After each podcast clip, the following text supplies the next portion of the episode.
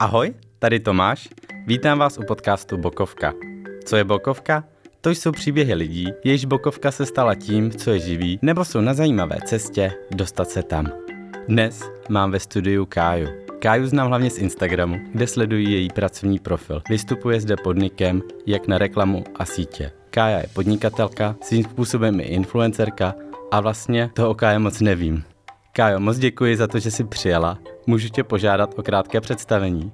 Určitě, já hlavně děkuji v první řadě strašně moc za pozvání, vážím si toho. Co bych o sobě měla říct? Tak, uh, jmenuji se Karolína a pomáhám podnikatelům prodávat na sociálních sítích. Pomáhám jim prostřednictvím toho, že učím, jak na Instagramu dělat hodnotný obsah a pomocí toho hodnotného obsahu, nebo jak říkáme, uh, obsahového marketingu získávat klienty a zákazníky v zásadě na autopilot bez velkého investovaného budgetu na reklamu, což je právě ten kontrast oproti třeba klasickému výkonu výkonnostnímu marketingu. Moc děkuji za představení. Já bych rád začal od úplného začátku. Jaké jsi byla dítě? jako dítě jsem byla nečekaně introvertní. Mě hodně lidí říká právě, že působím jako velký extrovert. Je to hlavně kvůli mm-hmm. tomu, že mě vidí, jak mluvím na kameru, že jo? takže si říkají, no jo, tak když může takhle mluvit na kameru a nevadí být před kamerou, tak samozřejmě musí být extrovertní, ono to tak úplně jako neplatí. Ta kamera je něco jiného než prostě lidi. Ale takže jako dítě jsem byla hodně uzavřená, hodně introvertní, hodně jsem si četla. To je něco, co bych hodně ráda do svého života někdy přivedla znovu, jako jak mm-hmm. člověk, čím je starší, tak mi přijde, že je složitější se na to čtení najít čas. Ale takže jako dítě jsem byla takováhle tichá, říká moje maminka, že jsem mluvila hodně knižně právě z tohohle z toho důvodu a tak, takže jako asi, asi takováhle trošku jako rezervovaná jsem byla, bych řekla. Což už teď nejseš, ale. no tak doufám, doufám, že jako je to lepší. Samozřejmě čím jak je člověk starší, tak mi přijde, že je čím dál víc autentickou verzí sebe sama, pokud mm-hmm. si mhm. to teda dovolí, jo, což je pro mě byla ta hlavní cesta cesta k nějakému štěstí v životě, dovolit si být autentická, dovolit si být sama sebou. A teďka vlastně, jak to tak zkouším už roky vlastně, že už jsem pár let na tom světě, tak jak to vlastně zkouším a dělám, tak zjišťuju, že ty lidi mají rádi tu moji pravou verzi, tu autentickou mm-hmm. verzi. A z toho důvodu jsem vlastně jako i o dost spokojenější v životě a to se pak promítá do toho, jak třeba vystupuju a jak na lidi působím potom jako extrovertně. Je pravda, že působíš velice příjemně, velice extrovertně a nechává to ve mně příjemný pocit. Co jsi chtěla dělat, když jsi byla malá, takhle introvertní a neautentická sama sobě. Já jsem měla takový dvě hlavní zaměstnání, které jsem zvažovala jako dítě. Obě dvě nejsou úplně zaměstnání běžná nebo jako úplně perspektivní, nebo vhodná možná pro někoho, jako jsem já. Eh, jedno z těch zaměstnání bylo být spisovatelka mm-hmm. a druhý to zaměstnání bylo být kapitánka lodi. Jo? Mm-hmm. Já hrozně miluju lodě, miluju moře a tak a tak, ačkoliv jako jsme tady eh, země, která moře nemá, jako jsme tady ve vnitrozemí, tak já jsem hrozně chtěla být kapitánka lodi. Eh, vzhledem vzhledem k tomu, že mi nej, nešla nikdy ale ani matematika, fyzika, podobný tyhle ty obory, tak si myslím, že stejně nějaký kapitánský zkoušky, kde jsou tyhle věci hodně potřeba, taky se neorientuju v prostoru. Geografie je pro mě jako složitá, takže tohle mi asi nikdy nebylo souzeno. No a právě jsem si to představovala tak, že ideálně bych mohla dělat i obojí, že jo, bych se plavila na těch lodích a o svých cestách bych vlastně yeah, psala, yeah. psala jako nějaký romány nebo prostě nějaký zápisky své Starkyně deníky a moře. A tak. No, co takového. Uh, bába a moře. ale takže jako to, to úplně nedopadlo, ale v podstatě uh, vychází to ze dvou věcí, které mě baví dodnes a který dělám hodně a to je, že miluji cestování. A pak taky to, že se samozřejmě mm-hmm. tím psaním do určitý míry, do velké míry živím. Takže jsi chtěla být spisovatelkou a kapitánkou. Byly to i tvé koníčky nebo jaké byly tvé koníčky? Jak jsem říkala, tak jsem hodně četla jako dítě a uh, to je vlastně asi všechno. Hodně jsem se zajímala mm-hmm. o, nevím, takové ty věci, co dělá člověk doma. Fakt jsem byla totální introvert, takže čtení, videohry prostě, jo, anebo... Jaká byla nejoblíbenější hra? Nejoblíbenější hra, měla jsem ráda Pokémony hrozně. Yeah, já Pokémony taky. jsem hrála. No a koukala jsem, že kdo, kdo, se, mm-hmm. kdo se nedíval na Pokémony, no, když jo. byl jako ve školce nebo pak na, na základce, tak ten jako kdyby prostě nebyl, že jo. Přesně takže, tak. Takže Pokémony, všechny tyhle japonský, jako jak tomu říká mamka hovadiny, tak tohle to bylo moje nejoblíbenější, takže na to jsem hodně koukala. A takový ty přesně sběratelské kartičky a takovéhle věci mě hodně bavily. Sporty třeba vůbec, vůbec hmm. sportovat jsem začala až v 25 nebo tak to nějak. máme podobně. Velmi špatně, ale už sportuju teda. Sbírala jsi Pokémon kartičky? Sbírala jsem, sbírala a taky si nemyslím, že úplně úspěšně, ale, ale měla jsem je taky. Co jsi studovala? Studovala jsem uh, dvě vysoké školy, jednu jsem nedokončila, to bylo FAMO v Písku, takže mm-hmm. filmovka, a potom jsem vlastně šla na mediální studia uh, tady na Metropolitní univerzitě v Praze, kde jsem dostudovala jak bakaláře, tak magistra. Podnikala si už jako malá, třeba měla si stánek s limonádou, nebo přeprodávala věci z AliExpressu, prodávala Pikachu a nebo něco? To je právě to legrační. Já si myslím, že jsem neměla vůbec žádný sklony jako k tomu být podnikavá nebo prostě něco takového dělat. Uh, to, proč vlastně ve finále jsem se rozhodla podnikat nebo proč to dělám, uh, bylo hodně jako situační prostě, že jako mě nebavilo být v práci, mm-hmm. nelíbilo se mi prostě, jak funguje celý ten uh, vztah zaměstnanec, mm-hmm. zaměstnavatel nebo ty pracovní kolektivy. Hodně jsem chtěla být sama, dělat si věci sama. A takže to je jeden faktor. No a druhý faktor je ten, že já jako sice jsem podnikat podnikatelka, ale myslím si, že jsem spíš, jako beru se spíš jako kreativce nebo tvůrce obsahu, mm-hmm. bych řekla. Nechci úplně uh, říct, jako že vlastně jsem něco, jako je přesně, nevím, nějaký režisér nebo nějaký scénárista nebo něco takového, ale ten kreativní aspekt je pro mě rozhodně důležitější, než ten aspekt toho, že to, co dělám, je v podstatě jako prakticky podnikání. Rozumím. A podnikal třeba někdo z tvých rodičů? Že by tam se potom inspirovala? ne, ne, ne, maminka, maminka je vlastně herečka, tatínek byl režisér, takže mm-hmm. jako takhle eh, umělci vlastně a co se týká jako uh, třeba dědeček, babička a tak dál, uh, jak z maminky, tak z tátovy strany, tak ani tam, tam ani nebyli dokonce už kreativní, to byly mm-hmm. prostě jako nějaký, nějaký jako normální klasický zaměstnání, nicméně jsme celá rodina jako hodně a vždycky jsme byli hodně ambiciozní a tvrdě pracující, takže mm-hmm. si myslím, že to je vlastně co co jaký přispělo k tomu, co dělám dneska, ale, ale nebyli jsme podnikatele. A jaký byly tvý kariérní začátky? Tak, moje kariérní začátky začala jsem jako pokladní v Zaře, protože v jednu chvíli z nějakého důvodu... Při škole? Při škole, při škole, z nějakého důvodu všichni moji kamarádi jako uh, začali pracovat v Zaře, tak jsem tam chtěla taky, takže, takže jsem tam, tam jsem vydržela asi tři měsíce, to je jako takový typický pro mě, tam jsem byla tři měsíce a potom mi někdo nabídl, jestli nechci pracovat uh, na recepci coworkingu, mm-hmm. takže jsem šla vlastně do coworkingu, bylo to tehdy ještě jako to bylo úplně nový, to bylo, když mi bylo, teď je mi 20, 29 mi bude v létě a tehdy mi bylo 21 nebo něco takového. Tady coworkingy ještě nebyly pořádně v Praze nic, tak jsem byla v jednom z prvních. A sídlilo tam několik firm, já jsem tehdy kouřila eh, a když jsem šla právě po několikáté se ulít z práce na cigáro, tak jsem potkala slečnu vlastně, která pracovala v reklamní agentuře, který byl vlastně startup. A eh, tam mi řekla vlastně, že no tak pojď pracovat k nám, to je v pohodě, ty říkáš, že ráda píše, že, ti, že ti jde to psaní, a tak můžeš být social media manažer. Já říkám, ale já vůbec nevím, jak se to dělá, já jsem to nikdy nedělala, nemám mm-hmm. žádnou kvalifikaci. Ona, to je v poho, jsme startup. No.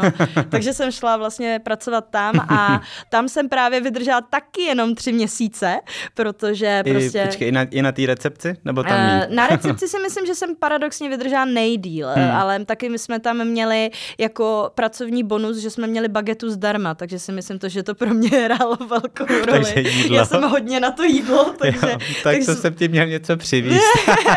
tak jsme tam měli vlastně jakoby v rámci toho, že jsme na té recepci, tak jsme tam měli vlastně, jsme si mohli jako dát nějaký jídlo tam, takže to bylo skvělý a v nějaký hodnotě 100 korun, což tehdy, ale za 100 korun to si no něco no koupil jo. taky, že no. A tak jsem přesně za 100 korun na hodinu nastoupila, to, to jsem měla na té recepci a za 100 korun na hodinu to jsem vlastně měla i potom v té reklamní mm-hmm. agentuře, jako což bylo už tehdy jako komicky málo, už tehdy v Mekáči hráči dostávali víc, než já no, jsem dostala v té agentuře.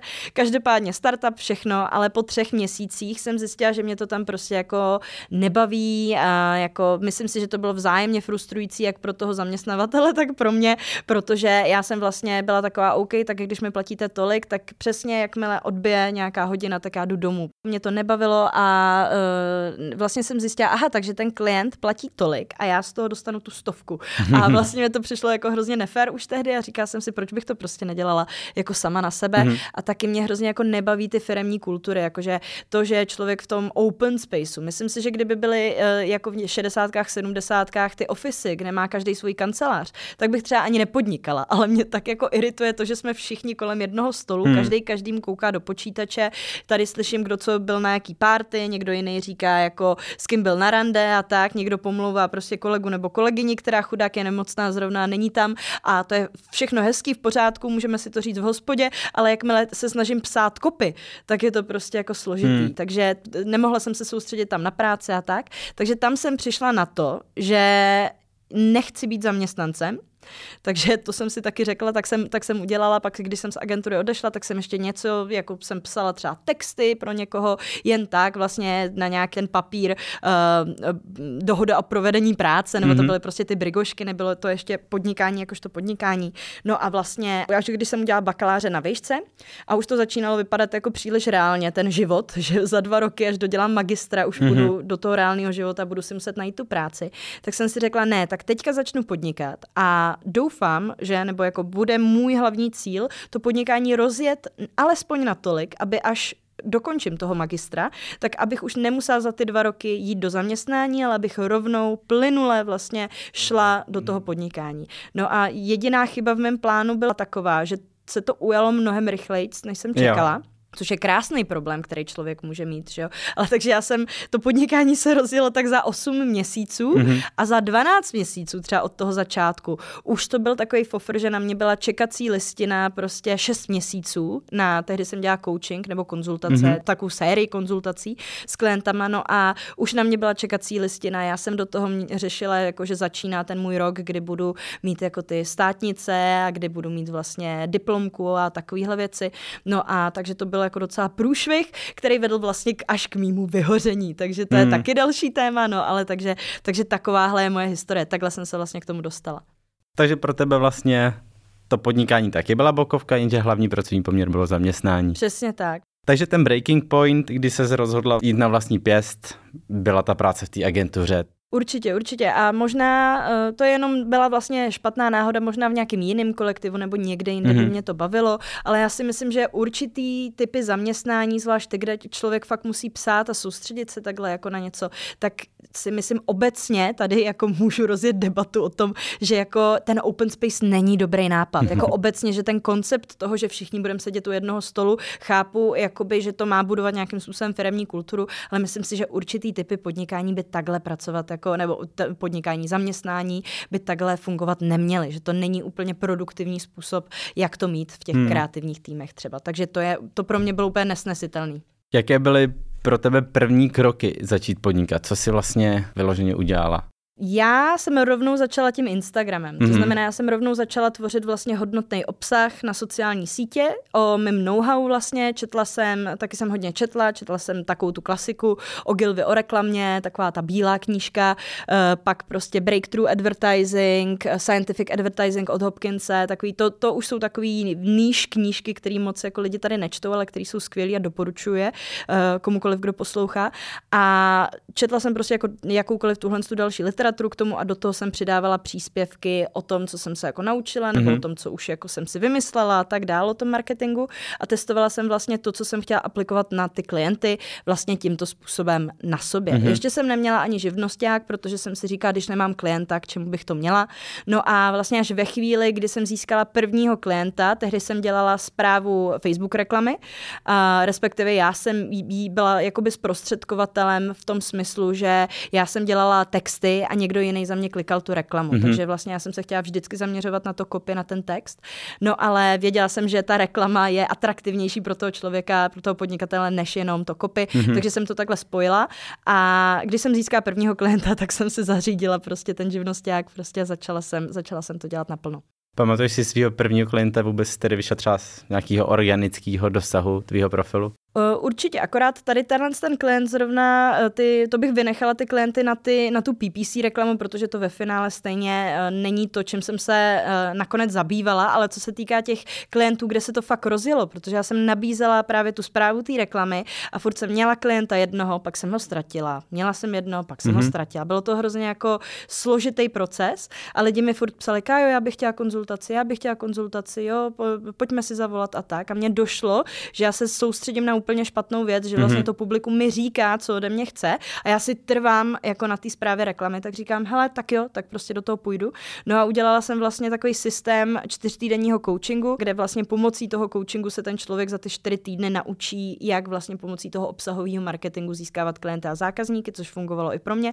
No a ty první klienti, který jsem měla, měla jsem tři a nedokážu si vzpomenout, který z nich byl úplně, úplně první, ale uh, byla to Lenka z Němčina s Lenkou, tato myslím už nedělá, protože eh, má miminko a mm-hmm. soustředí se na to teďka, ale dva moji klienti, kteří přišli ve stejný čas, uh, Lenka Machek uh, z Kotviček pohody, se jmenuje Kotvičky pohody na Instagramu a můj klient Zdeněk Šimek, který se jmenuje Naučím tě podnikat, mm-hmm. tak tohle to byly taky moji první klienti a ty doteď velmi úspěšně podnikají právě díky tomu systému, mm. který jsem je naučila a jsou super, jsou za to hrozně vděční, všude mě promujou a tak a píšeme si doteď, jsme doteď v kontaktu mm-hmm. A doteď jako, ne, že bychom se úplně výdali, protože oni jsou i jako vodinut než z Prahy, ale rozhodně si píšeme, napíšeme si tak jednou za 14 dní určitě a když bude příležitost se i vidět, tak určitě se s nima uvidím. Takže jsme hmm. v kontaktu doteď a s hodně klientama jsem takhle jako v kontaktu i po skončení té spolupráce.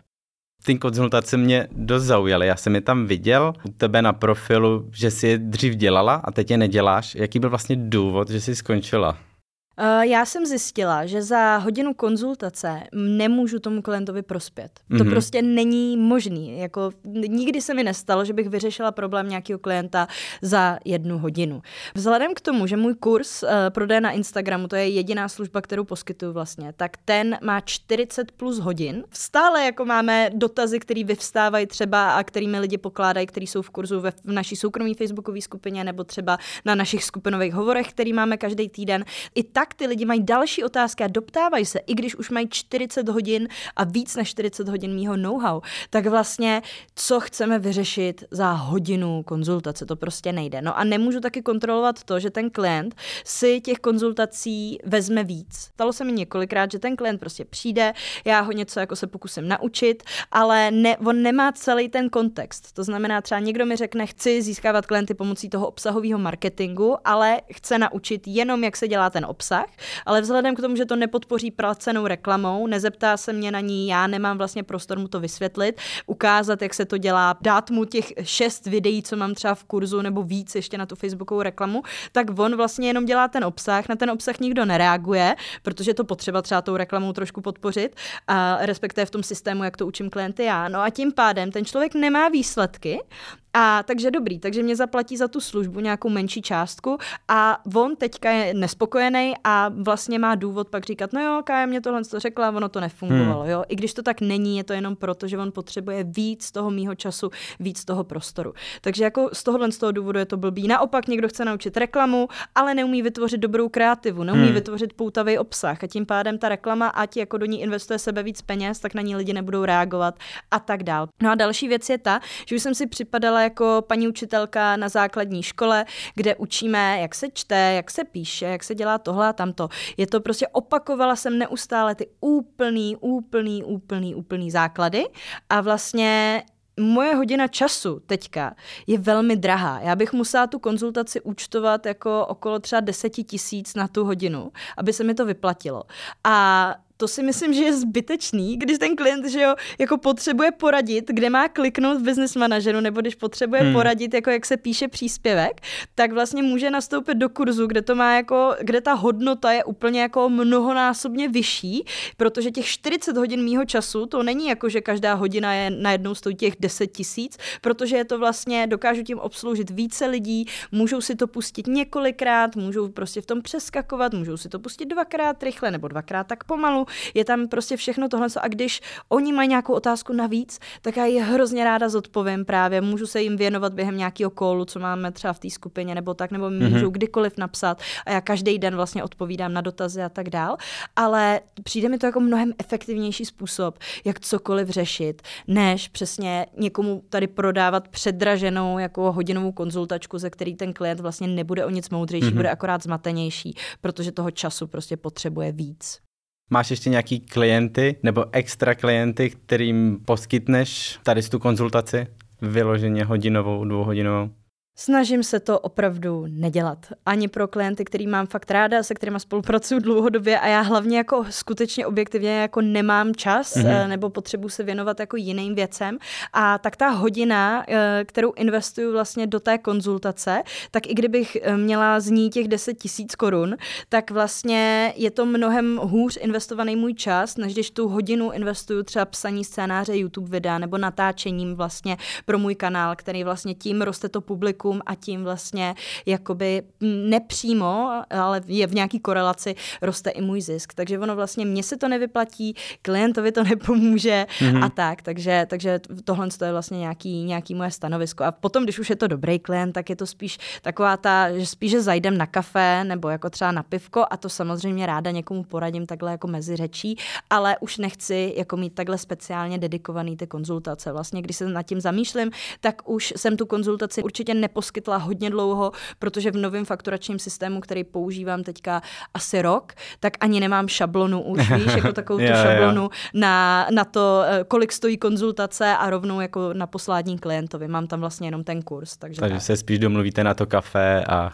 Jo, jo, jo, nebo řeknu tak dobrý, radši si na 15 minut s tím člověkem hmm. zavolám třeba, jo, když je to fakt dobrý klient a nic za to nechci, než abych právě se s tímhle s tím jako patlala, anebo nějaký výměný obchod, hele, já ti teďka pomůžu, když já budu něco potřebovat, tak zase jako si to takhle vyměníme, jo, jo. Ale, ale snažím se to fakt už nedělat jako službu. Když ty radíš podnikatelům, jak uspět, máš někoho, kdo radí tobě? To je super otázka. Já si myslím, že už v tuhle tu chvíli nečtu, nekonzumuju ani prostě nedívám se na nic, eh, nebo neradím se s nikým ohledně biznisových věcí, eh, nebo marketingových věcí a tak. Já si myslím, že to jako ve finále, když se to člověk naučí, tak třeba ten marketing, jo, to jsou dva roky, třeba fakt intenzivní práce, eh, na tom se ty věci naučit a zvládat. Ale potom už vlastně je tam ten strop, potom už vlastně jako tam není, co by se příliš jako ten člověk mohl dál naučit, kam by se mohl dál, dál posouvat.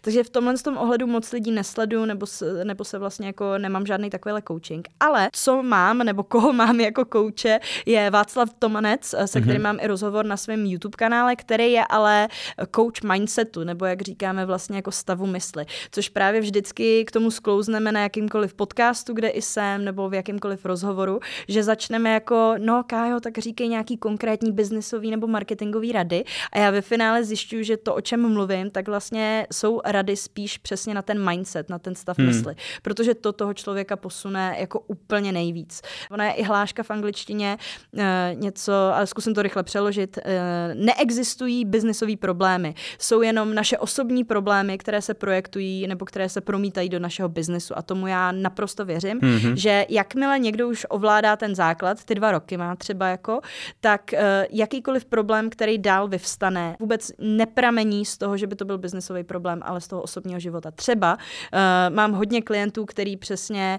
nechtějí točit reels, protože si stydí být před kamerou a to zase plyne z nějakého jako mindsetu. Uh, jo, protože budu působit trapně, protože prostě nemám odvahu tohle z toho udělat a tak dál.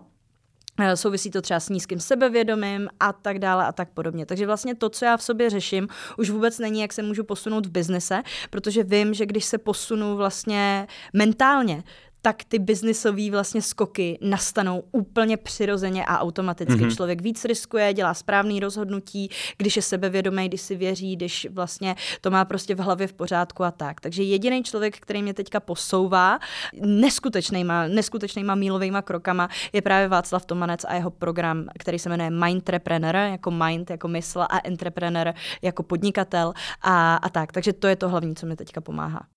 To je nějaký dlouhodobý program? Jsi tam zapojená dlouho?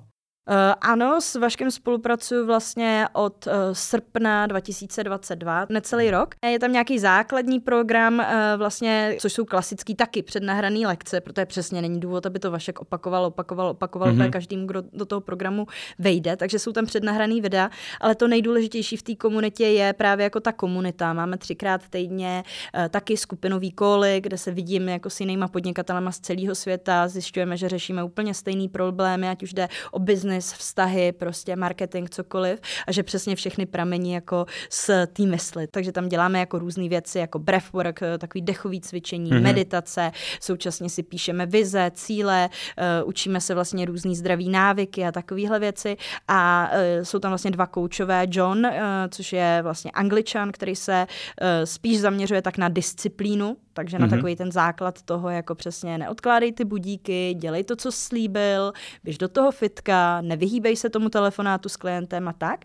To já už jsem o něco dál, než řešit tyhle problémy, ale vlastně já jsem tam přišla v tom srpnu s tím, že už jsem vydělávala dost na to, abych si mohla jako dovolit úplně jako všechno z těch takových základních věcí, co člověk může chtít. Kdybych chtěla, tak bych mohla jít do restaurace každý den na jídlo, eh, kdybych chtěla, tak bych mohla jako cestovat třeba většinu roku a tak. Eh, ne, že bych chtěla, ale mohla jsem si to dovolit. Nebyla jsem bohatá tak, abych si mohla kupovat každý den jako novou kabelku luxusní nebo prostě nakupovat v takovýchhle obchodech, ale na takový to prostě na tu klasiku, jo, a ten spokojený život už jsem měla. No a zjistila jsem, že teda mám ten materiální úspěch, finanční prostě, biznisový, nějaký respekt už z toho, že, jo, že prostě jsem něco vybudovala, lidi mm-hmm. mě mhm. respektují kvůli tomu a tak.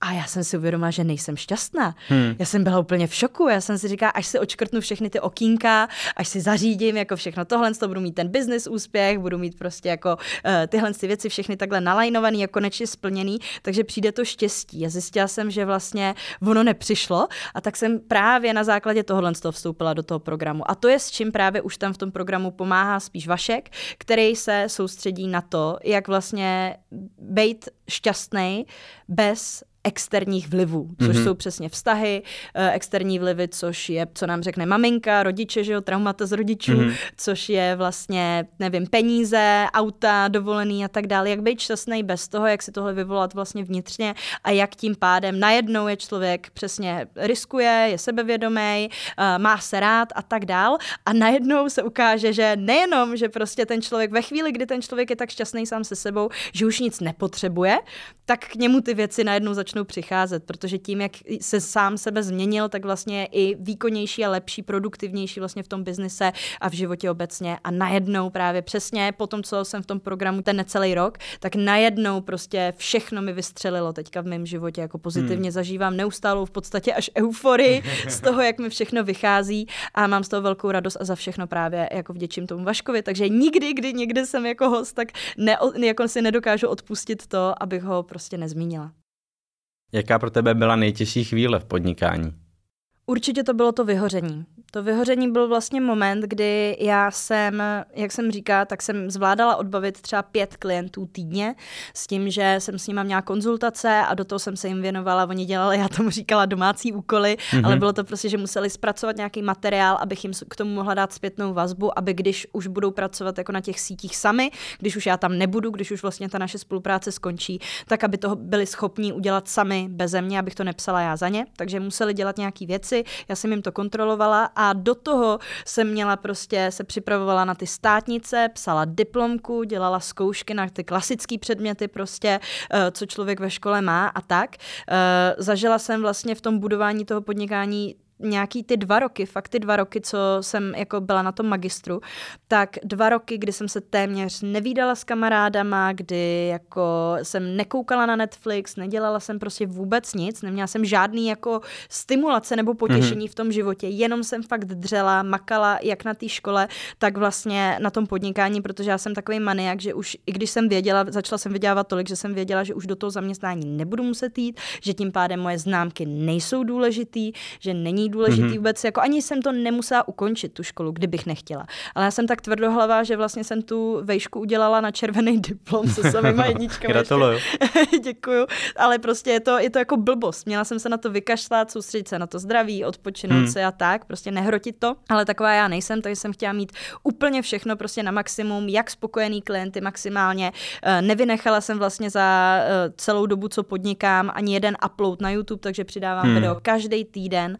A tohle to prostě už jelo hrozně, hrozně dlouho. Ještě jsem pod sebou tehdy, teď už mám, ale tehdy jsem neměla žádný tým. Měla jsem jednoho zaměstnance, v podstatě externistku, která mi stříhala videa na YouTube a to bylo všechno. Jinak hmm. veškeré věci jsem dělala úplně sama a to byl prostě masakr. To vyhoření se u mě projevovalo insomní, takže jsem si vybudovala insomnii krásnou. Mm-hmm. To znamená, mohla jsem usnout v pořádku. Nebyl to ten typ insomnie, kde lidi nemůžou usnout, takže já jsem usnula, ale za hodinu jsem se probudila s bušícím srdcem, v šoku. Hmm.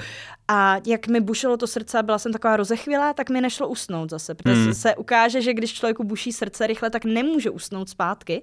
No takže jsem půl hodiny se přemluvala, abych usnula, to se mi podařilo, spala jsem půl hodiny a probudila jsem se zase. A celý hmm. tenhle proces se opakoval každou hodinu až do rána. A tohle to jelo furt, prostě pořád dokola, každou noc, takže to bylo jak nacistický mučení, jako fakt hmm. deprivace spánku a už jako málem do nějakých, jako neměla jsem úplně vizuální halucinace, ale sluchový už jsem měla, jako takový to, že člověk slyší svoje jméno nebo slyší jako nějakou konverzaci, která tam není vůbec a tak. Začalo to fakt být už jako docela děsivý.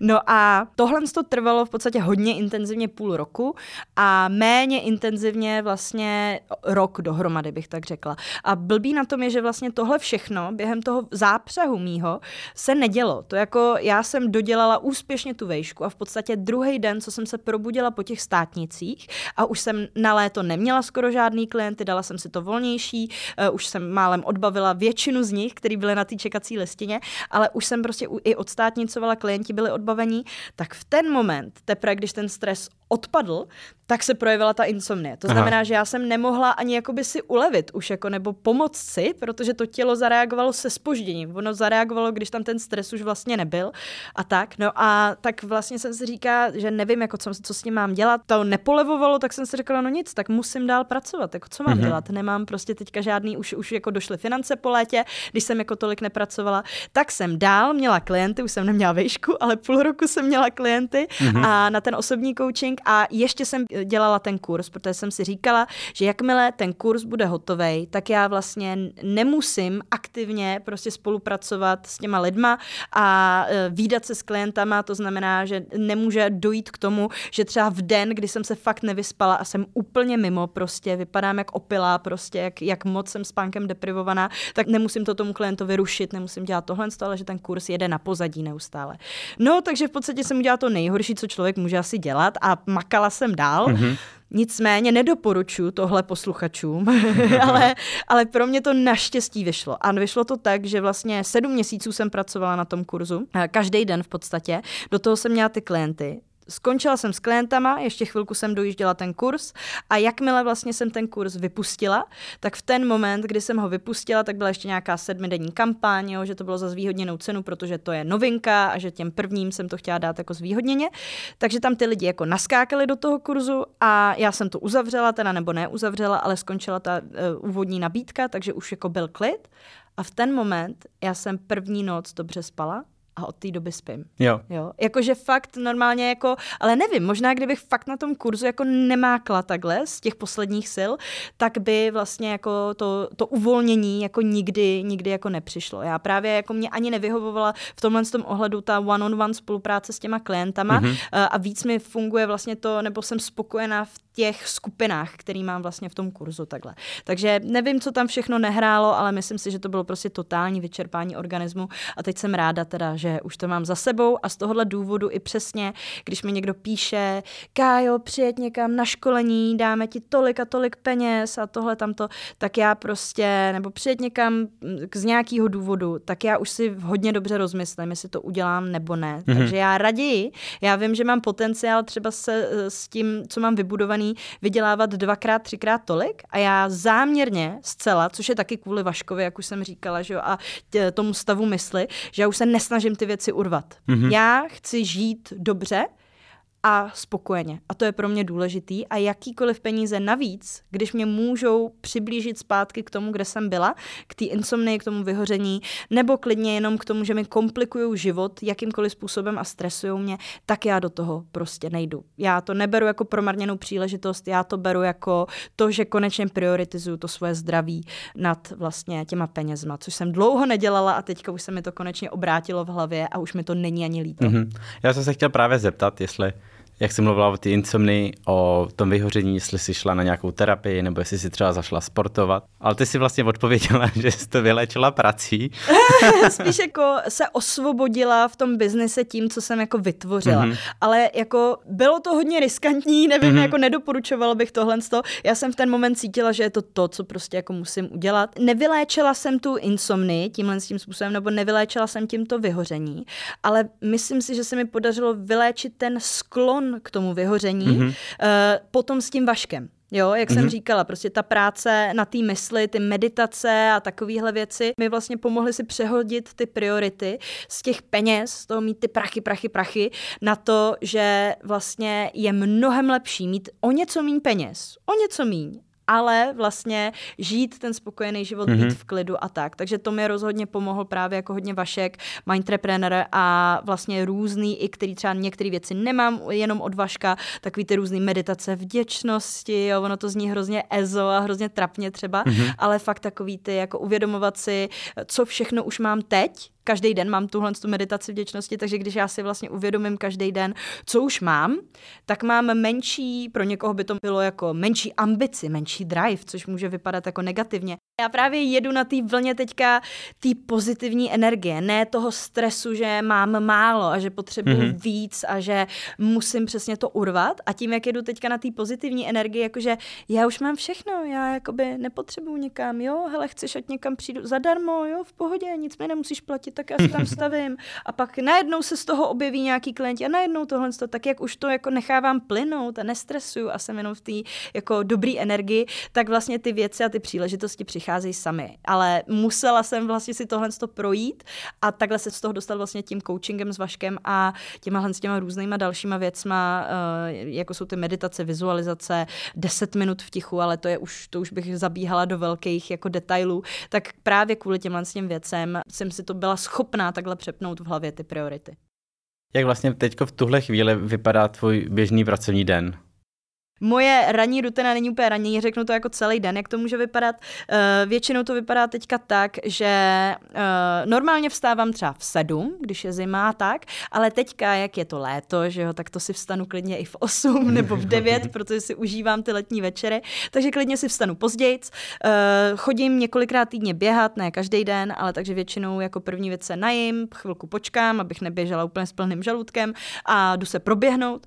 Potom, co se vrátím, osprchuju, nachystám dělám a tak, tak si dám právě eh, tu meditaci vděčnosti. Je to 12-minutová meditace, kterou si jako lidi i můžou najít online, já akorát teďka bohužel si nepamatuju, jak se jmenuje, ale je to 12 minut a je to vlastně nějaký dýchání hluboký, třeba 3 minuty, potom si člověk má myslet na tři věci, za které je vděčný, za nějaký situace, kdy se cítil fakt skvěle, nebo lidi, se kterými se cítil skvěle a potom má chvilku zůstat v té energii a pak si má představovat něco, co by, čeho by chtěl dosáhnout a být v té energii vlastně mm-hmm. té vděčnosti.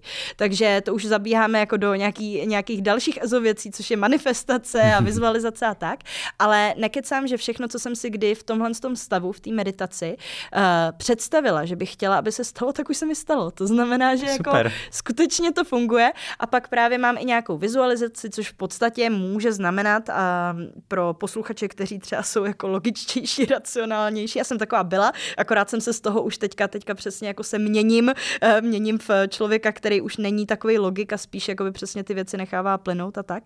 Takže uh, ta vizualizace může být klidně jenom to, že si připomínám, jaký jsou moje cíle, jaký je můj záměr, takže když člověk vstane, má na ten den nějaký záměr nebo na ten týden nějaký záměr, čeho by chtěl dosáhnout, nebo jenom jak by se chtěl cítit, jako, tak už jenom to v něm vyvolá nějakou náladu. Takže tím záměrem může být, tento týden chci vydělat 50 tisíc, jo, OK, a nebo může být tímhle záměrem, chci se cítit tenhle týden šťastně a spokojeně. A pokud si člověk dá udělá tenhle záměr, klidně si to jenom napíše na papír nebo tak, tak najednou podvědomě se na to soustředí a dělá rozhodnutí, které vlastně k tomu můžou mhm. plynout. Mm-hmm. Takže to je ta další část, nějaká vizualizace. Potom uh, si dávám mirror work, to je všechno už nějaká ranní rutina, která ještě nesouvisí s prací, ale všechno jsou to jako mirror work, to je třeba na pět minut mm-hmm. a to je to mě poradil Vašek, to je pro zvýšení sebelásky, které mm-hmm. máme docela málo, protože každý z nás měl rodiče někdy, že jo? Takže tito lidé většinou spějí k tomu, že každý máme nějaké malé traumíčko, alespoň minimální. Když jsem to dělala poprvé, tak to byl hrozně nepříjemný pocit. Jenom se na sebe člověk kouká pět minut do zrcadla a kouká se sám sobě do očí, může říkat nějaký afirmace, nějaký hezký věci sám sobě, ale nemusí, může se na sebe jenom koukat. A k čemu tohle to vlastně je dobrý, je to, že člověk většinou, když jde kolem zrcadla, tak se na sebe koukne a řekne si, ty zase přibral, koukni se na sebe, Ježíš, uprav si ty to vlasy. dělám. Jo, co to je? A mluví sám se ale sebou. Ale mám docela dobrý. Máš skvělý vlas. Děkuju. ale mluví jako sám se sebou vždycky negativně. Nikdy jako když se podívá, tak nemá jako málo, kdy si řekne jasně, když, eh, když se chystáš na to, že jdeš někam večer do baru, tak možná se jako nějak upravíš, řekne si, jo, ty jsi kocora. Tak a jak často se tohle ale stane? Hmm. Většinou na sebe otráveně se podíváš, něco si upravíš a jdeš dál. Že jo? Takže tím, že ty se na sebe koukáš vlastně jakoby v nějakém pozitivním světle, takhle děláš to každý den těch pět minut, tak ono to fakt vyvolává jako hrozně dobrou náladu. Jako cítíš se dobře sám sebou a ve svém těle, tak bych mm-hmm. to asi popsal. Takže tohle to dělám. Eh, vlastně ten Vašek už mi tak pomůže, cokoliv mi naordinuje, že mám udělat, tak to prostě udělám a nepřemýšlím nad tím. Takže i tohle to dělám takhle bez přemýšlení. No a pak začnu pracovat. No a moje práce většinou bývá dopoledne, se skládá z psavých věcí, z kreativních. Často, když někdo mi řekne přesně, chceš přijít na podcast, tak eh, nej, nejdramatičtější bylo, když jsem musela udělat podcast s někým v 9 ráno. To já prostě nedávám. I když jsem už několik hodin zůru, třeba když si kvůli tomu vstanu mm-hmm. v 6, probírám se, spala jsem těch krásných 8 hodin, občas 9, tak prostě jako já nedokážu komunikovat. Jako kdyby mi nefungovaly hlasivky, nefunguje mi mm-hmm. prostě jako nic, nedokážu mluvit. Takže většinou dopoledne dělám takovou tu introvertní kreativní práci, píšu scénáře na YouTube videa, píšu scénáře na Instagram Reels, vlastně na příspěvky, organizuju věci, odepisuju na e-maily, koriguju vlastně virtuální asistentku a takovéhle věci, jako t- různý procesy. Takže takový ty přemýšlecí věci, no a odpoledne se člověk na oběd že je takový už jako vláčnej. Mm-hmm. No a v tenhle ten moment já si většinou dávám třeba nějaký koly, podcasty, natáčení prostě, nebo cokoliv mhm. vlastně, mm-hmm. kde je potřeba, abych aktivně mluvila. No a poslední tam mám ještě dvě takové self-helpové věci, co dělám taky odpoledne. Jedna z nich je 10 minut v tichu, to znamená nemít žádný zařízení, mobil, nemít počítač, nemít knížku, nemít nic a 10 minut si jenom sednout prostě třeba na gauč a čumět do zdi. A říct si jenom, no, Kájo, tak jak se dneska cítíš? Mm-hmm. Nebo něco takového jednoduchého si říct. A člověk by koukal, jak vlastně se zjistí třeba, no já se necítím fakt dobře, jako já se cítím bez stresu, nebo já se cítím, jako jsem smutná, nebo tak. A je to tím, že vlastně člověk, uh, taky opět papoušku, jenom vaška, ale jsou to, že člověk má za ten den spoustu jakoby takových mikrozážitků, jakože uh, někdo ho nepustí v dopravní zácpě před sebe, jako, nebo málem do něj někdo narazí, on se lekne, že má ten mm-hmm. šok, pak šéf šéf mu napíše nějakou výhružnou zprávu, jako eh, dá mu do kalendáře nějaký mít, o kterém neví, jestli ho vyhodí z práce nebo ne. Pak kolegyně mu řekne, hele, slyšela jsem o tobě tuhle pomluvu, říká tady Marcela, že jsi takový a takový. No je to spoustu jako těchto mikrověcí, které prostě uh, v tobě vyvolávají nějakou negativní emoci a ty vlastně okamžitě nad nimi mávneš rukou a jdeš dál, podíváš se na telefon, rychlej dopamin, nebo prostě uh, začneš jíst, jo, někdo má přesně, no, furt něco papá, že jo, aby mm-hmm. se mhm. cítil líp zase někdo je workoholik, začne pracovat, aby ty pocity šly pryč a tak je nesprocesuješ, ne, neprožiješ je. A pak se stává to, že přijdeš domů a máš přítele nebo přítelkyni a ten tvůj partner prostě udělá nějakou věc, která vůbec ani si nezaslouží žádnou vlnu agrese, jenom třeba se chce najít v jiný restauraci než ty, třeba na co si měl chuť. A no prosím, abych fakt jako chtěl nebo chtěla jít sem. A ty, prosím tě, ty na mě nikdy nebereš ohled, prostě chováš se hrozně a najednou vybuchneš, mm-hmm. protože ty jsi takový papiňák, normálně celý den ten tlak tlak, tlak, tlak a táhneš to třeba týden nebo i měsíc a najednou je ta exploze. No a vlastně těch 10 minut v tichu je to, že ty každý den trošku tu páru jako upustíš, že si uvědomíš a dovolíš si cítit jako ten pocit, jako ježíš, můj šéf je fakt idiot, fakt mě to naštvalo, co mi napsal, nebo jako, nebo jako ježíš, to bylo hrozný dneska ráno v té dopravní zácpě a tak a fakt si vzpomeneš a dovolíš si prožít hlavně to negativní, i když je to nepříjemný, tak donutíš se v těch negativních pocitech chvilku sedět a uvidíš, že jakmile zapípá ten časovač, že už je těch 10 minut u konce, tak ty seš nový člověk, ty úplně uděláš vydechneš a cítíš se najednou fakt mnohem líp. Takže tohle to dělám každý den a tohle je možná ze všech věcí, co tady jmenuju, to, co mi pomáhá nejvíc. Jako hmm. jenom tohle to fakt ty pocity zprocesovat. Když jsem byla čerstvě po rozchodu, tak jsem tohle to dělala třeba jako pětkrát denně pracuju, pracuju, pracuju, vidím, že se rozptilu něčím a najednou cítím, jak máš to těžký srdce, jak jako je ti nepříjemně, se začneš být nervózní, tak si říkám, ne, zaklapnu to, sednu si a prostě budu v tom pocitu sedět, dokud to nebude prostě jako lepší. No a poslední věc, deník. Takže psaní si deníku, jednak protože je fajn třeba si za deset let přečíst, co dělala Karolína prostě 15. Eh, května 2023 nebo něco takového. Takže v tom je to super a taky proto, že přesně všechno to negativní, co člověk má sebou, takže můj deník není úplně jako deník nějaký super podnikatelky, je to spíš deník jako 13 letý holky, ale prostě, tenhle jste mě naštval a tohle není fér a tohle to, ale je to přesně o tom, že člověk jako vybleje ty svoje negativní pocity do toho média, který vlastně mm-hmm. nemá pocity, než aby si to vylil na nějakým jiným člověku a tak. A teďka se snažím užívat si, protože jsem byla hodně rigidní v podnikání v tom, že vždycky jsem měla tu rutinu, vstanu, udělám tohle, udělám tamto, fitko, prostě nebo jít běhat a e, jíst zdravě a potom hezky na kutě a prostě v tom jsem jela každý den a vůbec jsem se jako nebavila v tom mm-hmm. životě. A teďka mi vlastně došlo, že to je jako důležitý se bavit, protože když se dobře bavím, tak vlastně i můj biznis je na tom dobře, chovám se hezky k mým externistům úžasným a tak dál. Takže teďka se snažím v podstatě každý večer jdu třeba s někým na večeři nebo jako na drink, nebo e, někdo ke mně přijde, něco si uvaříme prostě s kamarádů a tak. Takže snažím se trávit skoro každý večer jako s někým blízkým, jo, nebo s maminkou a tak. A nebejt sama, jako nebejt furt jenom prostě mm-hmm. připoutaná k televizi, připoutaná k telefonu, neizolovat se a fakt se snažit být i s lidma a to mi hodně pomáhá. Já možná trošku odskočím. Máš nějaké zaměstnance, ty jsi zmínila externisty. Mm-hmm. Máš vyloženě někoho, kdo je na hlavní pracovní poměr pod Karolínou? Nikoho takového mít ani nemůžu ze zákona, protože já jsem stále ičař. Já mm-hmm. nemám vlastně SROčko, takže to, co dělám, já dělám vlastně stále na ičo, takže všichni lidi, kteří se mnou spolupracují, jsou externisti. Ale mám v týmu hned několik lidí. Jak vybíráš právě tyhle lidi, s kterými pracuješ?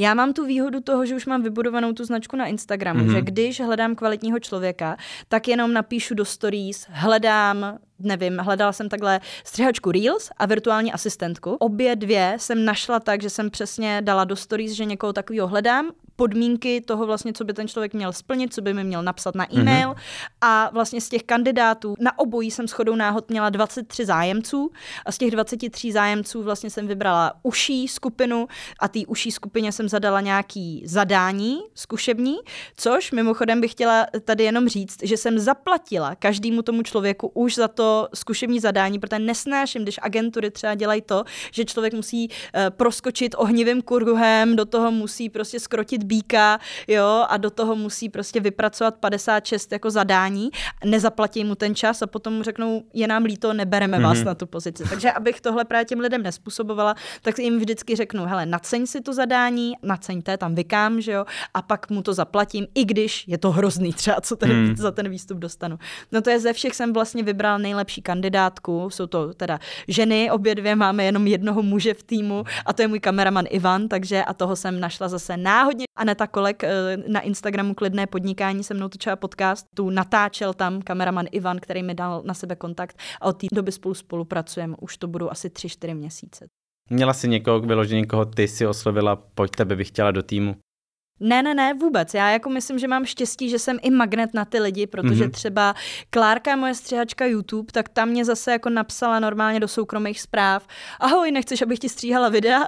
A říkám, tak si pojďme zavolat. A vlastně za druhý den už stříhala pro mě, jo. takže tak. Takže vlastně buď ty lidi nacházím náhodně, jako ten Ivan, přijdu někam, někdo mě natáčí, říkám, ty jsi šikovnej, chceš točit i pro mě, jo, rád bych pro tebe točil, dobrý, předáme si vizitku, nebo mi ten člověk sám napíše, napíše a nabídne mi své služby, a nebo přesně jako to je tak, že si to dám do stories, když někoho hledám, klepu, jako, ale měla jsem skutečně štěstí na to, že jsem tímto způsobem našla vždycky mm-hmm. extrémně kvalitní lidi. Všichni lidi, kteří pro mě pracovali, nikoho jsem nikdy nemusela zatím teda vyhodit, uh, mít s ním nějaký konflikt, jako nic takového. Všichni jsou úžasní, skvělí, spolehliví. Super, to mám radost. Ty jsi zmínila, že děláš na ičo, máš plánu se z toho založit třeba firmu?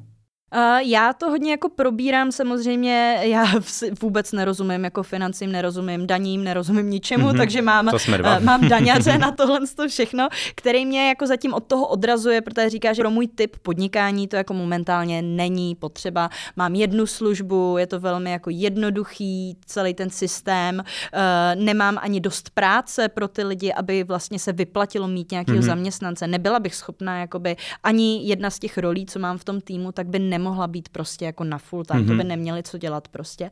A tím pádem jako v současné době to není nutný. To občas lidi říkají, že to SROčko je víc jako seriózní nebo tak. Na mě to tak ani nějak hmm. nepůsobí. Já, Já myslím, myslím, že v dnešní to... době asi je to jedno. Já si říkám, že to je jedno, takže dokud to nebude hmm. prostě výhodný nebo nutný pro něco, co vlastně v tom podnikání dělám, tak uh, zůstanu vlastně takhle, takhle na ičo. Jakmile to bude relevantní, tak klidně jako změním na SROčko, ale zatím nebyla ta potřeba. Hlavně z SROčka nedostaneš tolik peněz. no právě, takže, takže není to, není to potřeba. A ono to má samozřejmě svoje mhm. výhody. Mm-hmm. Uh, jo, zase si člověk snadněji odepíše nějaký věci, které já si jako prostě i čařka odepsat nemůžu, ale uh, jako nemám přesně tak velký náklady, to je taky to, že, že někdo, kdo má firmu, kde třeba pracuje s nějakým materiálem nebo potřebuje hodně zaměstnanců a tak, tak má hrozně vysoký náklady a tím pádem je to super uh, to mít na tom SROčku, ale já, která vlastně dělám digitální věci, tak vlastně pro mě hmm. to není jako obhajitelný, proč to SROčku vůbec mít. Ty jsi zmínila, že máš pouze jeden produkt, kurz. Máš plánu nějaký další produkty nebo něco tomu podobného? Já jakoby v rámci toho kurzu je tam ještě, když se ho člověk pokouší koupit na mém webu, tak na něj třeba ještě vyskočí e-book, uh, takže e-book tam mám taky, ale to je jako absolutně sekundární produkt, to je prostě, pokud to někoho jako zajímá, tak si to může za symbolickou cenu koupit, ale není to jako rozhodně nic hlavního. A já vlastně jsem velkým zastáncem uh, toho, co třeba říká i podnikatel, ke kterému hodně vzhlížím a to je Alex Hormozy, nesouhlasím se všema jeho názorama jako přesně na věci, mm-hmm. on hodně radí takové ty věci, ze kterých lidi vyhořej, jako nepotřebuješ spát a říkej ne každému kamarádovi, co chce jít ven a jenom dej hlavu dolů a maky, ale je objektivně fakt dobrý a zajímavý podnikatel, který to hodně dokázal. Takže ten Alex Hormozy vlastně říká vždycky jedno publikum, jeden kanál, jedna nabídka. A s tím já souhlasím. Co on tím v podstatě myslí, je, že eventuálně člověk, když pracuje na několika sítích, i tak ta jedna je dominantní. U mě je to rozhodně Instagram.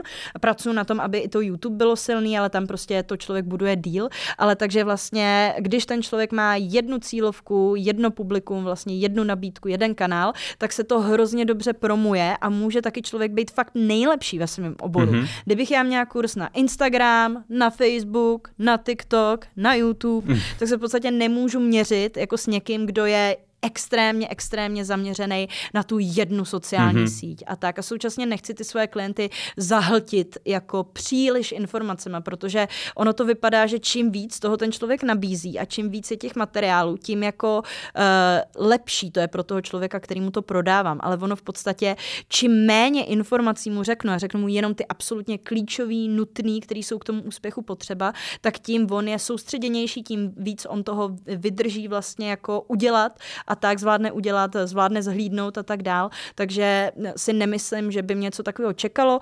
Co možná budu plánovat, je spíš vždycky ten uh, kurz updateovat, takže ho přetáčet mhm. vlastně mm-hmm. už s těma aktuálníma informacemi vždycky, což je takový proces na jednou za dva, za tři roky, je to asi takhle třeba.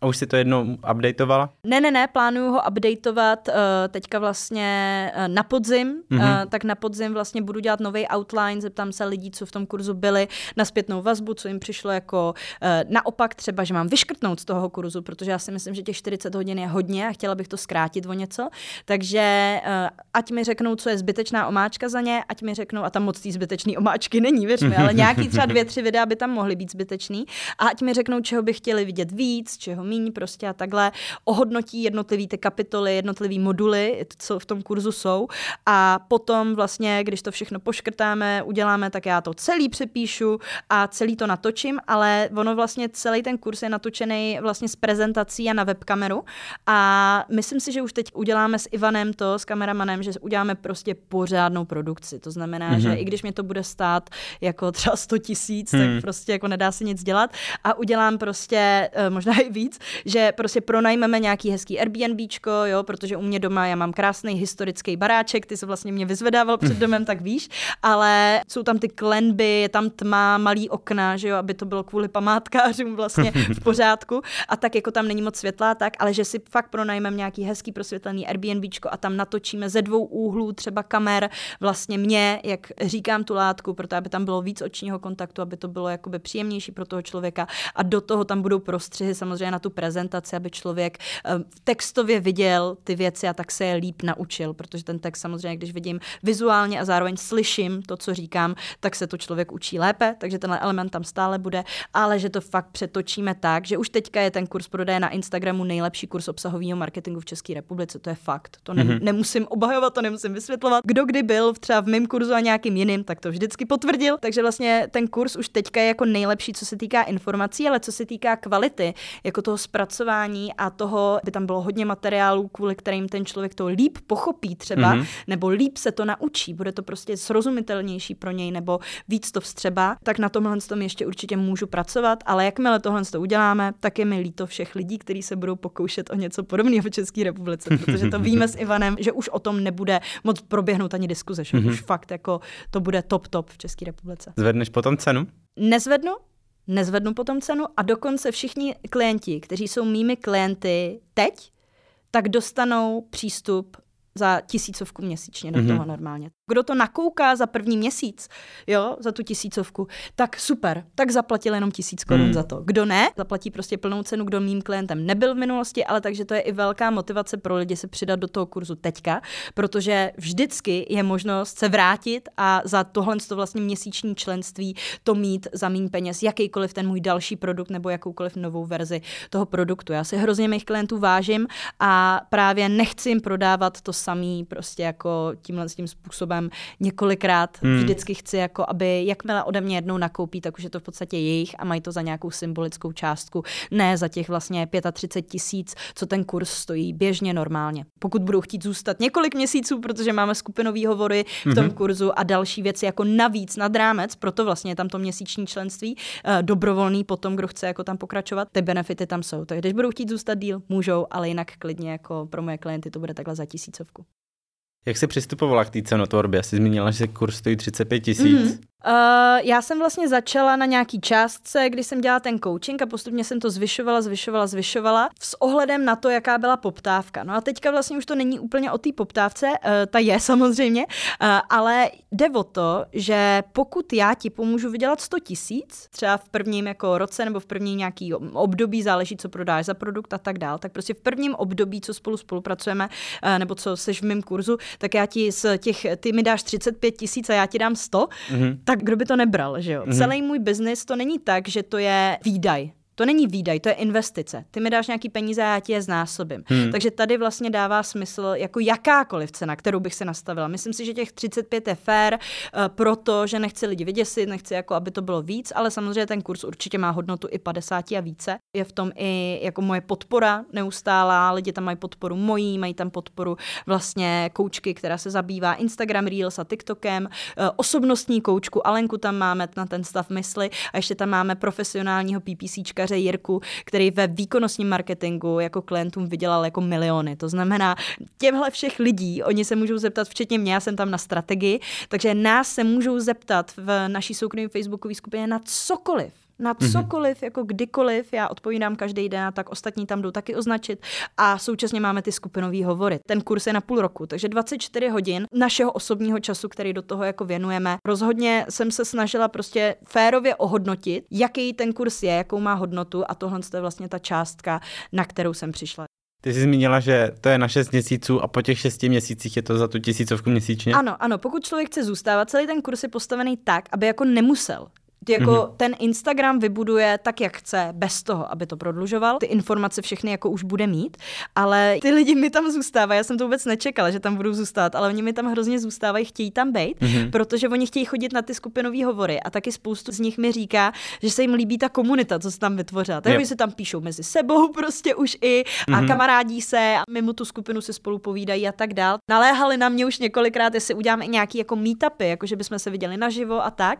Takže nad tím taky neuvažuju, že něco takového udělám a jsou prostě jako obecně hrozně, hrozně milí a hrozně fajn, takže, takže jako spíš tam zůstávají kvůli té komunitě. No a vzhledem k tomu, že jako uh, velká část z nich, že jo, potom už si ty peníze zase taky vydělá na to členství, mm-hmm. že jo, mhm. takže jim i dává smysl tam jako zůstávat díl. Takže moji klienti jsou super, jako všude o mě mluví pozitivně a ten kurz promujou a ještě mi tam takhle jako zůstávají, takže tak. Takže i to je důvod, proč já jakoby, ano, samozřejmě, když ten kurz udělám ještě mnohem lepší a ještě jako kvalitnější a všechno a bude mě to stát spoustu peněz, tak jasně, že bych asi měla zvednout tu cenu, ale já věřím na to, že člověk by si měl dělat ty dobrý vztahy, tu dobrou karmu a jak jsem říkala, pro mě ty peníze nejsou to hlavní. Mm-hmm. Pro mhm. mě je hlavní, abych měla spokojený klienty a abych se jim mohla odvděčit za to, že mě podporovali, když to ještě nebylo na tu 4K kameru a že potom samozřejmě teda díky tomu nebo kvůli tomu jim ráda dám přístup i do těch dalších věcí. Kdo je tvůj cílový zákazník? Chodí k tobě lidi vyloženě, co jsou podnikatele, začínají s podnikáním nebo kupují si kurz i lidi, co chtějí být třeba influencerem?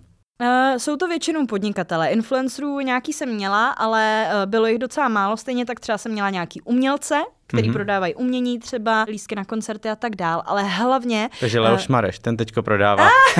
já si myslím, že ten mě nepotřebuje zrovna, ale, ale jako uh, tyhle typy lidí, ale můj nejčastější zákazník uh, nebo klient uh, jsou většinou jako typický podnikatelé v tom, že někdo třeba dělá web design, někdo dělá grafiku, nabízí klasické služby, nebo fitness trenér třeba je můj častý klient, svatební fotograf je velmi můj častý klient, a nebo prodávají produkty tam mm. mám nejčastější asi miminkovský zboží, kosmetiku, ale jako všechno možný. Fakt, i probiotika jsme už prodávali, jako všechny možné věci, co tě napadnou. Takže můj klient je jakýkoliv podnikatel. Jo, a to Co je právě korporáty? důležitý. Uh, jo, taky jsem měla nějaký, měla jsem třeba, nechci tady jmenovat úplně, Nemusíš. protože já nemám jejich svolení, jako abych to říkala tady, ale měla jsem třeba jednu velmi známou síť uh, očních optik, třeba mm-hmm. byl můj klient. Takže malí velcí klienti a ze všech oborů, obsahový marketing a ten můj systém funguje skutečně jako pro každýho. Co tě těší na tvým podnikání? Nebo podnikání celkově? Já myslím, že to, jak jsem si to podnikání teďka nastavila, je tak skvělý, že už prostě mě na tom podnikání baví úplně všechno. Mm-hmm. Já jsem si to nastavila tak teďka, že deleguju všechno, co mě nebaví vlastně na asistentku, která je úplně zase jiný typ člověka. A tak tím pádem já už v podstatě jsem v té fázi, kde já nedělám nic jiného, než dělám tu kreativní práci, píšu scénáře a točím a obojí mě hrozně baví. Baví mě psát a baví mě mluvit na kameru, takže to je super. Spolupracuju s těma klientama nebo pomáhám jim v rámci toho kurzu, takže každý den jim odpovídám na dotazy, bavím se s nima, komunikuju s nima, na skupinových hovorech se společně vidíme, kde jim jako radím, pomáhám, pokecám mm-hmm. s mhm. nima a tak dál. Takže to mě samozřejmě taky baví moji klienti. No a jsem tluč huba, to znamená, přijdu k tobě do podcastu třeba, jo? Takže tohle to jsou jediný tři činnosti, mm-hmm. které já dělám. Já si myslím, že největší vítězství je to, že já se budím před budíkem a nemůžu už spát, já už nemůžu dospat, protože se těším na ten den, který mě čeká. Hmm. Takže zajímá mě víc tohle, nebo vydělat dvakrát tolik. Mm-hmm. Zajímá mě víc tohle. Kde se vidíš za pět let nebo za deset let, co chceš vybudovat do té doby? Co se týká toho podnikání, tak uh, určitě uvažuji nad tím, že se bude francízovat. Hodně mých klientů dělá to, že třeba chce od začátku začít prodávat své produkty jako v Německu nebo někde, nebo v Anglii, oni mají víc peněz, že jo, tak to tam bude jednodušší, ale ono to takhle jednoduchý není. Takže já jsem spíš za to právě nejdřív něco fakt vybudovat na 100% v České republice. Těch 100% je pro mě vlastně dost doslovně 100, protože bych se chtěla nejdřív v České republice dostat na 100 tisíc odběratelů na YouTube, na 100 tisíc vlastně sledujících na Instagramu a tak, takže to mě čeká ještě nějaká dlouhá cesta. Nevím, jestli to, jestli to bude dlouhá cesta, může se stát cokoliv, může se člověk kdekoliv chytit do nějakého algoritmu nebo tak, takže může se stát, že k tomuhle dojdu zítra a může se stát, že do téhle fáze dojdu za pět let. Ale mě to nevadí, jak vidíš, tak já se tak dobře bavím tou cestou, že je mi vlastně jedno, kdy do toho cíle dojdu. Pouze protože, cesta je cíl. Jo, protože ta cesta je fakt cíl. superstar. No, bavím se tak dobře prostě jako tou cestou, baví mě ten proces, že nikam nespěchám, takže uvidíme, za jak dlouho se tam dostanu, ale jakmile se tam dostanu, nebo klidně už někde, když budu blízko, tak plánuju, jak na reklamu a sítě francízovat. Ty svoje všechny scénáře, všechno, co já vlastně dělám kreativně, tak existuje nejdřív na papíře. Není to já nic jako nefreestyluju, všechno to předtím je na papíře, takže já normálně všechny scénáře, všechny tyhle ty věci, co mám, jsem schopná nechat přeložit do kolik několika světových jazyků chci a předat to lidem, který umí jenom mluvit na kameru mm-hmm. a Mhm. který vlastně by tu moji Nebo roli... umělý inteligenci. No, nebo umělý inteligenci, který by vlastně tu moji roli zastali jakoby v jiných zemích mm-hmm. a určitý procento by mi vlastně dávali za to, že já jim dávám absolutně step by step veškerý materiály, kurz prodeje na Instagramu bychom přeložili že jo, do těch jazyků a oni by vlastně nemuseli dělat nic jiného, než vlastně mluvit na kameru a tak by udělali jedinou věc, kterou neumím a to je třeba odříkat něco v Němčině, mm-hmm. že jo. A tímhle s tím stylem bych si představovala, že v nějakých těch hlavních jazycích jako angličtina, němčina, francouzština, třeba a španělština, tímhle tím způsobem si myslím, že bych to škálovala vlastně do těch jiných zemí, jakmile tady dojdu nějakýho, nechci říct, že 100 tisíc je tady nějaký strop, ale do nějakého jako hezkého bodu v Česku, tak se pustím i do těch jiných zemí. Já mám z toho pocit, že si to vybudovala na osobní značce na tobě. Myslíš si, že to bude fungovat i v zahraničí, když tam nebudeš ty? Určitě to může fungovat uh, především proto, že vlastně ten můj charakter a ta moje osobnost je obsažená v uh, tom, jak píšu, že? Mm-hmm. takže ta je v tom textu. Takže já jenom potřebuji někoho, kdo má vlastní charisma zase, který prostě pro ty lidi bude zajímavý a který bude dost kreativní na to, že mi třeba řekne, hele, já bych do toho spíš zavedl svůj osobní příběh trošku do tady tohohle příspěvku nebo do tohohle videa a tak a můžeme se o tom už nějak bavit. Navíc, když bych to rozjížděla právě uh, v nějaký zemi už s nějakým jako kapitálem, který já jsem neměla, když jsem to tady rozjížděla, tak já rovnou můžu zainvestovat třeba do výkonnostního marketingu pro ten kurz uh, někde jinde, jo? Mm-hmm. A přesně bych hledala lidi, kteří nemusí ani v podstatě umět marketing, nebo jako asi by je to mělo zajímat, jo, když tohle budou promovat, ale nemusí to být lidi, kteří vědí všechno, co vím já, nemusí prostě mít různé schopnosti, nemusí umět psát, nemusí umět dělat tohle, ale měly by to být osobnosti, lidi, ze kterých vyzaře nějaká energie, nějaký charisma. Je to sice něco, co je těžký najít, velmi málo lidí má takovýhle jako charisma. Není to jednoduchý najít někoho, kdo prostě dobře vystupuje na kameru a je třeba extrovertnější v tomhle tom a tak, ale uh, aspoň nemusí splňovat všechny ty další věci. Takže myslím si, že to je možný, že takováhle spolupráce půjde uzavřít, ale rozhodně taky nepojedu do několika zemí naraz, ale zkusíme nejdřív asi ta angličtina by byl nejlepší jako tah, kterou případně bych byla schopná jako zastat i ten anglický trh já sama, mm-hmm. jenom samozřejmě to je přesně, bych musela zdvojnásobit tu práci, kterou dělám nějakým hmm. způsobem a to si nejsem jistá přesně, jestli bych chtěla do toho obětovat. Ale uvidíme, možná k tomu dojde. Budu držet palce. Díky. No, a my už se pomalu blížíme ke konci, já už tady mám pár finálových otázek. I když jsem měl připraveno mnohem víc otázek, tak já ten podcast nechci zbytečně natahovat. Tak je možný, že si tě pozvu třeba ještě jednou. Určitě budu ráda. Používáš digitální kalendář anebo papírový? Já používám všechno digitálně. Já prostě potřebuji mít ty věci propojený a, a tak. Teďka jsem se na něco, na nějakou manikuru nebo na něco takového jsem si bukovala prostě termín a miluju, když tam přesně klikneš, zabukuješ ten termín a oni ti napíšou, chcete událost přidat do Google kalendáře? Mm. Jo, to je boží, prostě jak je to všechno najednou propojený, že nemusím ani jako nic si někam zapisovat. Takže já jsem totální jako závislák na Google kalendáři. Moji kamarádi si z toho dělají legraci kamarádka řekne, hele, nechceš jít na kafe nebo nepřijdeš na večeři třeba v 6, já jasně, tak já dám prostě událost v kalendáři večeře u Zuzky, pošlu jí pozvánku, prostě dám tam nějakého smajlíka z večeří, že jo, nebo s nějakým jídlem a pošlu jí to. Takže i moje osobní věci, i moje pracovní věci, všechno je v Google kalendáři, takže i když jsme se dohodli ano, na, to, na tohle, co, že, na tenhle podcast, tak že jo, říkám, ano, dokud to není v Google kalendáři, tak si tam dám cokoliv, že jo. Takže vždycky, když mi někdo píše, můžeš tohle, můžeš tamto, tak se kouknu do Google kalendáře, pokud to tam je, tak ne, nemůžu, nemám volno, pokud tam nic není, někdo mi neposílá ty pozvánky nebo tak, tak já prostě si třeba double, triple booknu nějaký termín a pak, pak jako říkám, no promiňte, nebyl Google kalendář, a takže, takže tak. Tím si mi vlastně vzala odpovědi na další otázky, takže ani zápisník, ani nějaký poznámky, všechno máš v telefonu nebo někde v digitální formě. Já používám uh, aplikaci Evernote, mm-hmm. uh, lidi mají taky hodně rádi Notion, mi dává příliš svobody. Nevede tě za ručičku, ale dává ti možnost si to naprogramovat úplně jak chceš ty, takže jako na Notion uh, ještě jsem nepřesedlala.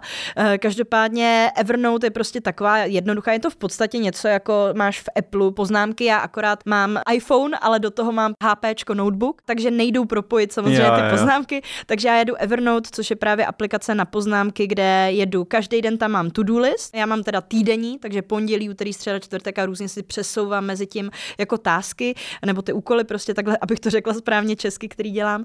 A mám tam i ty self-help tásky, co se týkají toho stavu mysli, ty meditace a tak dále. Současně tam mám ty pracovní a schůzky s kamarádama a tak. Pak tam mám deník, což je dokument třeba na měsíc, kde mm-hmm. jenom píšu datum, zápis, datum, zápis a tak. A i všechny nápady mám právě třeba uh, poznámku, která se jmenuje Nápady na videa, kde mm-hmm. podle mě tak 150 jako nápadů prostě a tak. Takže když mě cokoliv napadne, tak to dám tam podle mě nejhodnotnější poznámka, kterou mám, kterou s vybranými přáteli sdílím, a to jsou restaurace lomeno kavárny. Mm-hmm. A to je mhm. kdykoliv jdu do dobrý restaurace nebo kavárny, nebo vidím u někoho na Instagramu, že třeba je v někde a já si říkám, je, to je dobrý, tak si udělám screenshot a pak v klidu si přepíšu název té kavárny nebo restaurace, protože často se stává, že člověk chodí do tří podniků, že jo, furt dokola no, a když se řekne, ježíš, kam půjdem, uh, tak najednou máš prázdno v hlavě, nedokážeš si vzpomenout, jako kam si to chtěl jít, tak já mám tady tuhle tu super hodnotnou poznámku. To je všechno, je v mém Evernoteu.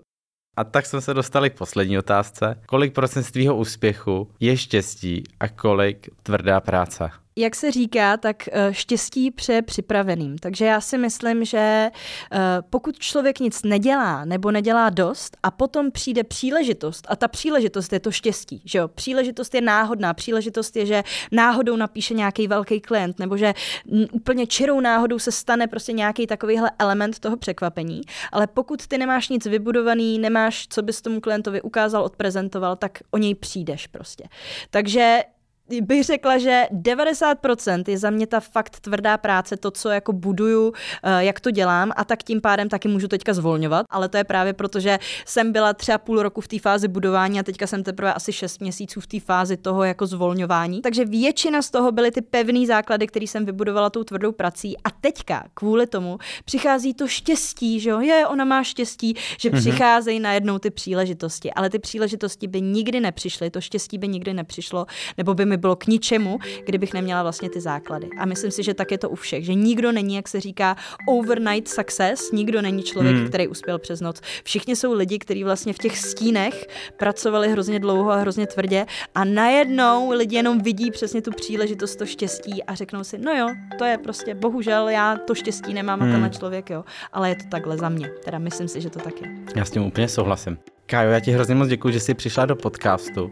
Ještě než se s tebou rozloučím, máš něco posledního, co bys chtěla mým posluchačům sdělit? Určitě, určitě jim poradím, ať se vydají uh, nejenom na můj Instagram, ale hlavně na můj YouTube kanál. Obojí se jmenuje Jak na reklamu a sítě, na Instagram psáno dohromady, na YouTube je to odděleně, normálně stačí napsat Jak na reklamu a sítě a tam jenom, pokud se jim bude chtít, ať sledují moji tvorbu, protože proto to dělám, proto točím to video každý týden a proto dělám tolik příspěvků na Instagram. Takže žádný tlak, nic se ode mě nemusí lidi kupovat, ale budu hrozně ráda, když budou sledovat moje videa jak na Instagramu, tak na YouTube. To mě určitě udělá maximální radost. Tak šup, běžte sledovat, já už taky sleduju jak na Instagramu, tak na YouTube. Kájo, moc děkuji za to, že jsi za mnou přijela, že jsme si spolu tady mohli krásně popovídat o tvém podnikání, o životě a tvém příběhu. Já se s tebou teď rozloučím, popřeju ti hodně štěstí a doufám, že se znovu potkáme na dalším podcastu, ať už u mě nebo u tebe. A s váma s posluchačema se taky rozloučím. Děkuji, že jste doposlouchali až do konce. Pokud se vám podcast líbil, určitě ho pošlete svým přátelům, který chtějí začít podnikat a neví jak, tak tenhle ten podcast by mohl pomoci, protože je tady spoustu typů. Sdílejte mě, lajkujte mě a mějte se krásně. Ahoj. Super, já děkuji moc za pozvání a taky se loučím. Ahoj.